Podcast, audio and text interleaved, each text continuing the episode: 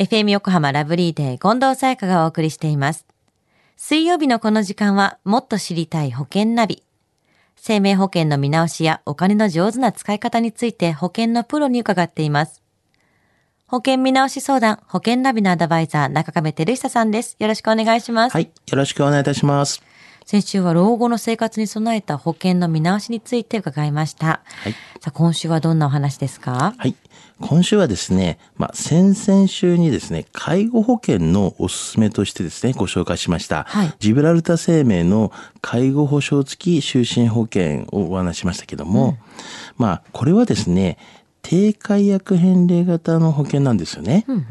で、その仕組みをですね、少し改めて説明したいと思いますね。はい、低解約返礼金型の保険ということですよね。はい、これどんな特徴があるんですか？はい、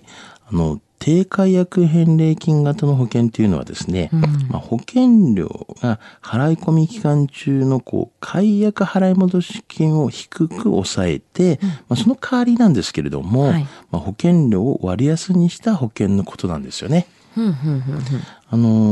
解約払い戻し金というのは、解約したときに、保険会社から戻ってくるお金のこと、これはわかりますよね。はい、もうやめます。その分返してくださいっていうやつですよね。で、払い込み終了前に解約すると、その経過年数に応じですね、この払い戻し金が受け取れますが、この低解約返礼金型の商品はですね、その額が、元本のだいたい7割程度に減額されてしまいますということなんですね。積み立てたけども、その分はもちろん全部返ってこないよってことですよね。そうなんですね。ってことは解約しないことが前提ってことですね。そうですよね。決まりではないんですけれども、ただ低解約返礼型の保険のそういう形はありますよね。で、ちょっとメリットをちょっと言わせていただくと、解約の払い戻し率がやめなければ高く貯蓄に利用しやすいというところがありますよね。やめなければ高くなるんですね。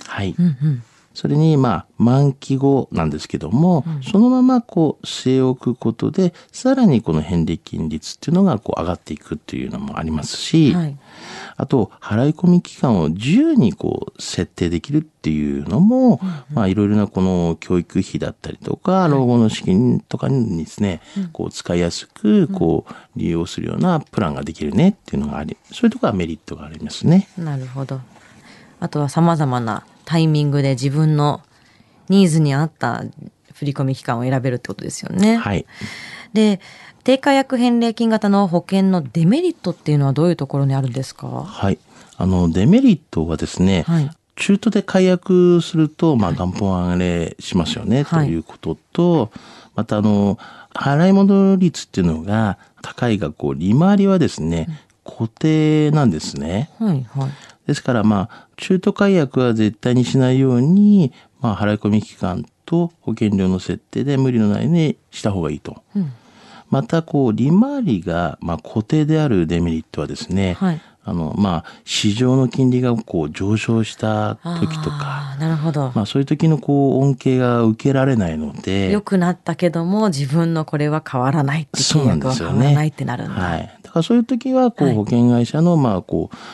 投資成績で配当を受け取れるようなこの配当付き保険っていうのを選ぶことで回避することはできるんですけどもね。なるほど、そういった商品もあるんですね。で、低解約返礼金型の保険っていうのはどんなことに向いてるんですかね？やっぱ活用方法としましては、葬儀費用の準備だったりとか、相続ですよね。そういう対策にもできますし、老後資金の準備っていうのもできますね。あとは最近若い方とかは学資保険の代わりに、積み立てみたいな形でもらうような形で代わりに入るっていうのも、してる方も結構多くなりましたね。なるほど。いろんな用途に、考え方次第ではすごくメリットになることが多いですよね。そうなんですね。中上さん、今日のまとめをお願いします。先週もちょっと触れましたけれども、もう毎年いろいろな商品が発売されてるんですよね。就寝保険ですが、介護に手厚いものもありますし、今回のように学習保険の代わりになるような保険もありますしと、一つの保険は用途によっては変わりますので、使い方とか、あとは備え方なども非常に大事になっていますので、人生設計の考え方をしっかり伝えて、プロの保険アドバイザーに相談していただきたいなというふうには思いますね。はい。今日の保険の話を聞いて気になった方、まずは中亀さんに相談してみてはいかがでしょうか。そしてちょうどいい機会があります。9月23日日曜日、FM 横浜で中亀さんが保険ナビセミナーを行います。時間は午後1時から2時まで。保険の見直しどうしようかなと思っている方、ぜひご参加ください。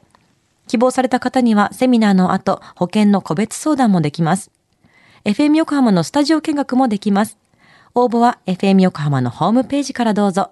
締め切りは9月9日日曜日までです。ぜひ生の中亀さんのお話をお聞きください。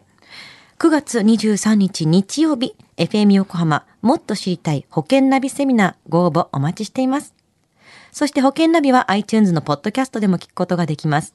過去の放送分も聞けますのでぜひチェックしてみてください。もっと知りたい保険ナビ。保険見直し相談、保険ナビのアドバイザー中亀照久さんでした。ありがとうございました。はい、ありがとうございました。